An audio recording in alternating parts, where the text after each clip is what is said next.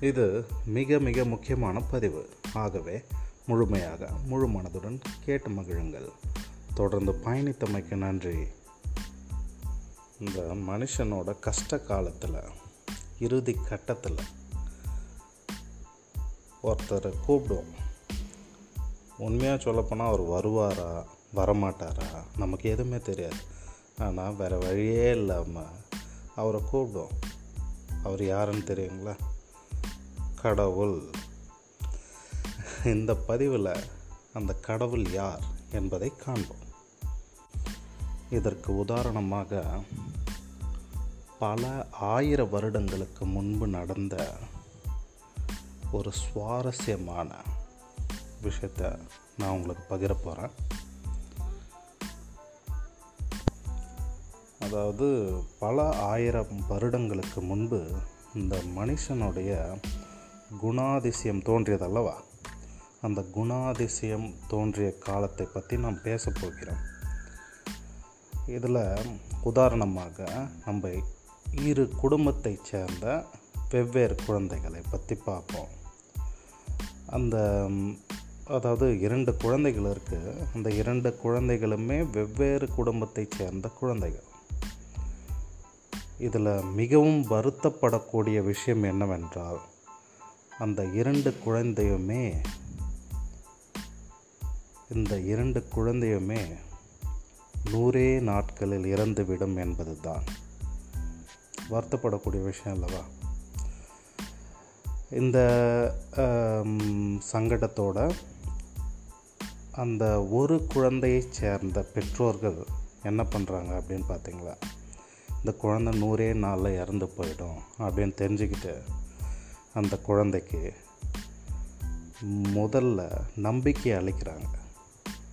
இரண்டாவது அன்பை அளிக்கிறார்கள். இங்கே இவங்கள் தான் உறவினர்கள் நம்மெல்லாம் ஒத்துமையாக வாழணும் அப்படின்னு சொல்லி அன்பை வளர்க்கிறார்கள். அதுக்கு ஒரு சமத்துவ பக்குவத்தை ஏற்படுத்தி கொடுக்கிறார்கள். ஆரோக்கியமான உணவு நல்ல குணத்தை வளர்க்கிறார்கள். யார் என்ன செய்தாலும் சரி மன்னிக்கக்கூடிய பக்குவத்தை அளிக்கிறார்கள். அந்த குழந்தைக்கு புரிய வைக்கிறாங்க. எது நீ செய்தாலும் சரி மனசாட்சியோடு செய். நீ இருக்க போகிறது நூறு நாள். அது மட்டும் இல்லை நம்பிக்கையோட மனசாட்சியோடு நடந்துக்கோ. யாருக்கும் துரோகம் பண்ணாது. இப்படி ஆரோக்கியமுள்ள குணாதிசயங்களை அளித்து வளர்க்கின்றனர். அதே போன்று இன்னொரு குடும்பம் இருக்கிறதல்லவா? அந்த இன்னொரு குழந்தையின் பெற்றோர்கள் அந்த குடும்பத்தை சார்ந்தவர்கள் என்ன செய்கிறார்கள் என்றால் அந்த குழந்தைக்கு சுத்தமாக நம்பிக்கை தர்றதில்லை. இது நூறு நாளில் செத்து போயிடும் டே நூறு நாளில் சாக போகிற குழந்தை நீ உனக்கு வந்து நீ எப்படி வாழ்ந்துக்கிறியோ வாழ்ந்துக்கோ. சுயநலமாக இருன்னு சொல்கிறாங்க நீ வாழணுன்னா மற்றவங்களுக்கு துரோகம் பண்ணாலும் சரி ஏன்னா நீயே கொஞ்ச நாளில் சாக போகிற உன்னோட வாழ்க்கையை உன்னோட விருப்பப்படி வாழ்ந்துக்கோ. மற்றவனுக்கு என்ன ஆனாலும் சரி மனசாட்சியே இல்லாமல் வாழ்க்கையை பார். விருப்பப்படி உனக்கு விரும்பியதை விருப்பப்படி சாப்பிடு. ஏன்னா நூறு நாளில் சாக போகிறேன் அப்படின்னு சொல்லி வளர்க்குறேன் இந்த இரண்டு குழந்தைகளையுமே எப்படி நான் உங்களுக்கு புரிய வைக்க போகிறேன்னா இந்த ஒரு குழந்தை வந்து நல்ல குணாதிசயத்தை நல்ல குணாதிசயம் கொண்ட குடும்பம். ஆகவே இந்த குழந்தையை நாக்கு குடும்பத்தை சேர்ந்த குழந்தம் என்று கூட கூறப்போகிறேன். இன்னொரு குழந்தை இருக்கிறது அல்லவா?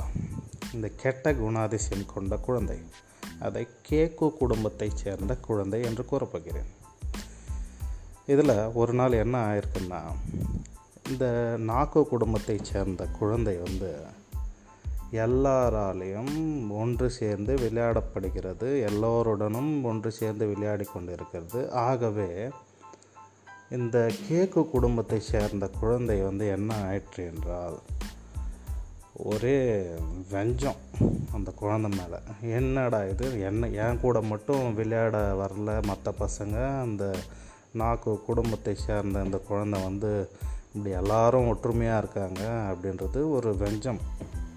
இந்த கேக்கு குடும்பத்தைச் சேர்ந்த குழந்தை வந்து என்ன பண்ணிட்டு என்றால் போய் மேலே உள்ள வெஞ்சன்ஸ்னால் போய் சரியான அடி பயங்கரமாக அடிச்சுக்கிறான் அந்த பையன். இரு பெற்றோர்களும் ஓடி வருகிறார்கள். அந்த பெற்றோர்களுக்கு முன்பு நாக்கு குடும்பத்தைச் சேர்ந்த பெற்றோர் கேட்கிறார்கள் கேட்கிறார்கள். அந்த கேக்கு குடும்பத்தை சேர்ந்த குழந்தையை பார்த்து கேட்கிறார்கள். குழந்தையே இங்கே பார். தயவுசெய்து நீங்கள் வாழ இவன் வாழப்போகிறது அதாவது என் மகன் வாழப்போவது நூறே நாள் தான். அவன் நூறு நாளில் செத்து போயிடுவான்னு பார்த்தீங்கன்னா நீ கண்டிப்பாக அவனுக்கு வெஞ்சம் வச்சு பார்க்க மாட்ட பொறாமையாக பார்க்க மாட்ட அவனை அடிக்கணும்னு கூட நினைக்க மாட்டேன் பாவம் இல்லை நூறே நாளில் சேர்த்து போயிடுவான்ல அவனை போய் நம்ம ஏன் அடிக்கணும்? அப்படின்னு நீ பார்க்க ஆரம்பிச்சிட்டேன்னா நீ கண்டிப்பாக அவனை அடிக்க மாட்டேன் அப்படின்னு நாக்கு குடும்பத்தை சார்ந்தவர்கள் கேக்கு குடும்பத்தை சார்ந்த குழந்தையை பார்த்து கேட்குறாங்க அந்த குழந்தை உணர்ந்தது ஐயோ நூறு நாளில் சாவ போகிறவனை போட்டு நம்ம இந்த அளவுக்கு இவனை போட்டியாக பார்த்தோம் பொறாமையாக பார்த்தோம் அவனை போட்டு சண்டை போட்டுகிட்டே இருந்தோம். அது மாதிரி ஒரு ஒற்றுமையோடு இருந்திருக்கலாம்ல. இப்போது சாக போகிறவனும் ஒற்றுமையோடு வச்சு வாழ்ந்திருக்கலாமே அப்படின்னு அந்த குழந்த வெக்கப்பட்டு போனது. ஆகவே இந்த சம்பவத்திலிருந்து நம்ம என்ன உணர வேண்டும் என்றால் மனிதர்களாகிய நம்ம இந்த சம்பவத்தில் நான் கூறியது நூறு நாள் அல்ல நூறு அதாவது மனிதர்களால் தோராயமாக நிர்ணயிக்கப்பட்ட நூறு வருடங்கள். நம்ம இந்த நூறு வருஷம் வாழப்போகிற நம்ம நல்ல குணாதிசயத்தை கொண்டு மனிதர்களுக்கிடையே மற்றவனை நூறு வருடம் உண்மையாக சொல்லப்போனால் அவ்வளோ வாழப்போவது இல்லை இருக்கலாம் சொல்ல முடியாது இல்லையா? என்றைக்கோ ஒரு நாள் சாக போகிறான் ஒரு ஒருத்தனையும் நம்ம சாக போகிறோம் இவன் செத்து போயிடுவான்ல. சே இவன் கூட போய் நம்ம செ உண் உண்மையாக சொல்லப்போனால் நம்ம கூட இருந்தவர்களே சில பேர் இறந்து இருப்பாங்க. அந்த இறந்துட்ட பிறகு நம்ம ஃபீல் பண்ணியிருப்போம். என்னன்னா சே நம்ம நல்லா இருந்தால் அவங்களுக்கு உதவி பண்ணியிருக்கலாமே. அவனை போய் ஒன்றுமே ஹெல்ப் பண்ணலையேன்னு யோசிச்சிருப்போம். எந்த வகையிலையும் நம்ம உதவி செய்யலை. இன்னொரு விஷயத்தில் ரொம்ப வந்து அவங்கள போட்டியாக பார்த்துருப்போம் பொறாமையாக பார்த்துருப்போம். ஒரு நாள் அவன் சாக போகிறான் அப்படின்றத உணராமல் பார்த்துட்ருக்கோம். அப்படின்றது மிகவும் வருத்தப்படக்கூடிய விஷயமாக கருதுகிறேன். இது வந்து பல ஆயிரம் ஆயிரம் வருடங்களுக்கு முன்பு நடந்த விஷயம் என்று கூறியுள்ளேன். ஆனால் இந்த காலத்தில் இந்த நாக்கோ குடும்பத்தை சார்ந்த குழந்தைகள் அதிகமாக உள்ளதா? இல்லை கேக்கோ குடும்பத்தை சார்ந்த குழந்தைகள் அதிகமாக உள்ளதா? என்று கூர்ந்து கவனித்து பார்த்தால் உண்மை பட்டிமன்றத்திலிருந்து கூறுவது போல் சொல்கிறேன் கேக்கு குடும்பமே கேக்கு குடும்பமே கேக்கு குடும்பமே. உண்மையாங்க எனக்கு ரொம்ப வருத்தப்படக்கூடிய விஷயம் சுயநலமாக இருக்காங்க இந்த உலகத்தில். உண்மையாக சொல்லப்போனால் அந்த படத்தில் வர ஆன்டி ஹீரோஸோட டைலாக்கை ரசிக்க ஆரம்பிச்சிட்டோம். நான் நீ கெட்டவன்னா நான் கேடு கெட்டவன். அதுக்கு கை தட்டுறாங்க விசில் அடிக்கிறாங்க அதை செலப்ரேட் பண்ணுறாங்க நாம் வாழணுன்னா எத்தனை பேரை வேணுனாலும் சம்திங் அது மாதிரி ஏதோ ஒரு டைலாக் இது மாதிரியான ஆன்டி ஹீரோ டைலாக்கெல்லாம் ரசிக்க ஆரம்பிச்சிட்டோம். இது மிக மிக வருத்தப்படக்கூடிய விஷயமாக இருக்கிறது. அந்த கேக்கு குடும்பத்தை சார்ந்தவர்கள் அதிகமாக இருப்பதனால் அவர்கள் விசிறி ஆகிவிட்டார்கள். இது மிக மிக வருத்தப்படக்கூடிய விஷயமாக நான் கருதுகிறேன். நம்ம கேக்கு குடும்பத்தை சார்ந்தவர்கள் இல்லாமல் நாக்கு குடும்பத்தை சார்ந்தவர்களாக இருந்தால் உலகம் ஒற்றுமைப்படும் மனித இனம் மேலோங்கும். சரி இப்போது கடவுள் யார் என்பது டாப்பிக்கும் இதுக்கும் சம்மந்தமே இல்லை நீங்கள் பாட்டுன்னு பேசிகிட்ருக்கீங்க அப்படின்னு கேட்டிங்களா? ஒரு குரங்கு பார்த்துருப்போம். இந்த குரங்கு ஒரு மனுஷன் யாராவது குரங்கு மாதிரி தாவனானா குரங்கு மாதிரி தாவறான் பார். குரங்கு மாதிரி சேட்டை பண்ணுறான் பார் அப்படின்னு சொல்லுவோம் இல்லையா? இன்னொரு வகையில் நாய் மாதிரி கொலைகிறான் இருந்தால் சே மனுஷன் அவன் அவ எப்பா என்ன பேச்சு தூ அப்படின்னு துப்பிட்டு போவோம் அதாவது இது மாதிரி இன்னொன்று சொல் இன்னொரு வகையில் சொல்லணுன்னா இது இது ஒரு குணாதிசயத்தை டிஃபைன் பண்ணுறோம் என் மாமியார் வந்துச்சு சைத்தான் மாதிரி நடு வீட்டில் உக்காந்துச்சு. எந்த நேரத்தில் எப்படி வந்தாலும் தெரிலப்பா சாமி. என்னை போட்டு வந்தாலே எனக்கு நேரம் சரியில்லை. இது மாதிரி ஒருத்தவங்களை டிஃபைன் பண்ணுறது அவர்களுடைய அந்த இனத்தோடைய அந்த குணாதிசயத்தை வைத்தே மனிதர்களை டிஃபைன் பண்ணுறோம் இந்த கடவுள் இருக்கார் இல்லையா? கடவுள். கூர்ந்து கவனியுங்கள். கடவுள். கடந்து செல். உனக்குள் செல். கடந்து உனக்குள் சென்று பார்த்தால் என்ன இருக்குது? உள் கட. உள்ளே கடந்து செல். இந்த உள்ளே கடந்து சென்று போன பொழுது அன்பு நம்பிக்கை உதவி செய்தல் சமத்துவம் ஒழுக்கம் மன்னிக்கக்கூடிய பக்குவம் மனசாட்சியுடன் நடப்பது. பொறுமை. இது சில பல கடவுளுடைய குணாதிசயங்களாக கருதப்படுகிறது. இது கடவுள் நான் சொன்னது சில தான் இதுதான் கடவுளின் குணாதிசயத்தோட வெளிப்படுதல். எந்த கடவுளும் சும்மா தக தக சக சகன்னு வந்து நம்ம முன்னாடி அப்பியர் ஆகி மானிடா உனக்கு நான் எவ்வாறு உதவ வேண்டும் என்று கேட்கப் போவது இல்லை என்பதை உணர்ந்து கொள்ளுங்கள். அதாவது ஒருத்தரை நம்ம எப்படி டிஃபைன் பண்ணுறோன்னா என்னுடைய கஷ்ட காலத்தில் நான் ரொம்ப நொந்து போயிட்டுருக்கப்போ எனக்கு ஒருத்தன் கடவுள் மாதிரி வந்து எனக்கு கூட இருந்து நம்பிக்கை சொல்லி தைரியத்தை கொடுத்தான்யா கடவுள் மாதிரி எனக்கு எந்த நேரத்தில் வந்தாருன்னு தெரியல. எனக்கு உதவி பண்ணாரியா எனக்கு ஒரு ஆறுதல் அளிச்சாரியா இந்த டாக்டரை அதிகமாக சொல்லுவோம் நம்ம. கடவுள் மாதிரி வந்து காப்பாற்றினாரு நான் இன்னைக்கு உயிரோடு இருக்கிறதுக்கு காரணம். அப்படின்னு டாக்டரை நிறையா டிஃபைன் பண்ணுவோம். த சேம் வே அதே மாதிரி. சைத்தான் எந்த நேரத்தில் வந்துச்சுன்னு தெரியல.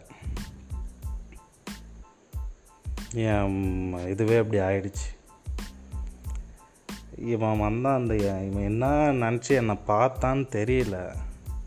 என்னோடய லைஃப் ஸ்டைல் இப்படி ஆயிடுச்சு. ஒருத்தனுமே எனக்கு உதவி பண்ணலை. என்னோடய நிலைமை இன்றைக்கி மோசமாக இருக்குது இது மாதிரி விஷயங்கள் எல்லாம் கெட்ட குணாதிசயத்தை கொண்ட மனிதர்கள். ஆகவே இங்கே கடவுளின் வெளிப்படுதல்.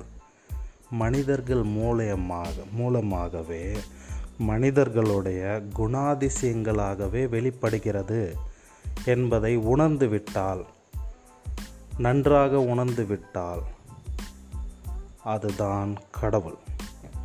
கூர்ந்து கூர்ந்து கூர்ந்து உணர்ந்து சொல்கிறேன். இதுவரையும் என் லைஃப்பில் நான் பார்க்கல எங்கள் தாத்தா பார்க்கல எங்கள் அப்பா பார்க்கல கிட்டத்தட்ட மூணு ஜென்ரேஷன் ஆனால் நான் பார்த்த கடவுள் எல்லாம் என்னுடைய அப்பா மூலயமா பார்த்தேன் என்னுடைய அம்மா மூலயமா பார்த்தேன். என்னுடைய உடன் பிறந்தவர்களிடம் என்னோட சகோதரிக்கிட்ட இருந்து பார்த்தேன் என்னோட நண்பர்களிடமிருந்து பார்த்தேன். அதே போன்று அதே விஷயங்கள் சில பல மனிதர்களிடம் சாரி அந்த விஷயம் இல்லை மற்ற விஷயங்கள் சில பல மனிதர்களிடமும் பார்த்தேன். அதாவது சுயநலம். ஒரு உதவி செய்கிற குணம் இல்லை. சுயநலமாக திரும்பி போயிட்டே இருப்பாங்க. ஆகவே இந்த பதிவில் கடவுள் யார்? இன்னும் நிறையா பேசணும்னு தோணுது. நிறையா விஷயத்தை நான் உங்களுக்கு தெளிவாக சொல்லணும்னு தோணுது. ஆகவே இந்த இதில் வந்து மத ரீதியாக பிரிந்து இருப்பவர்கள் முட்டாள்கள் என்றே நான் கருதுவேன். கடவுளை மத ரீதியாக பிரிப்பவர்கள் முட்டாளாகவே நான் கருதுவேன். எவ்வாறு? அடுத்த பதிவில் இன்னும் டீட்டெயிலாக டிஸ்கஸ் பண்ணுவோம். இந்த பதிவில் இருந்து இது நான் இந்த பாட்காஸ்ட்டோட தலைப்பே வந்து ஜெனரேஷன் அப்டேட்னு இருப்பேன் வச்சுருக்கேன். ஜெனரேஷன் அப்டேட் என்று தான் இருக்கிறது. இது அசோக் யுமானின் முதல் முதல் ஜெனரேஷன் அப்டேட் ஆணவமாக தெளிவாக கூறுகிறேன்.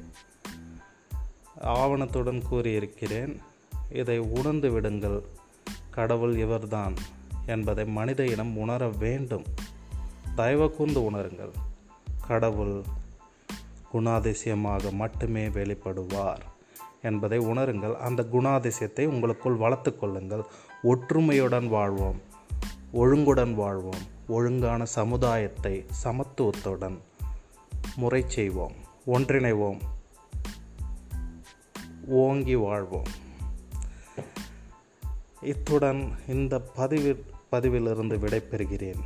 இது இவர் தீமலை அன்பு அசோக் யுமான் நன்றி.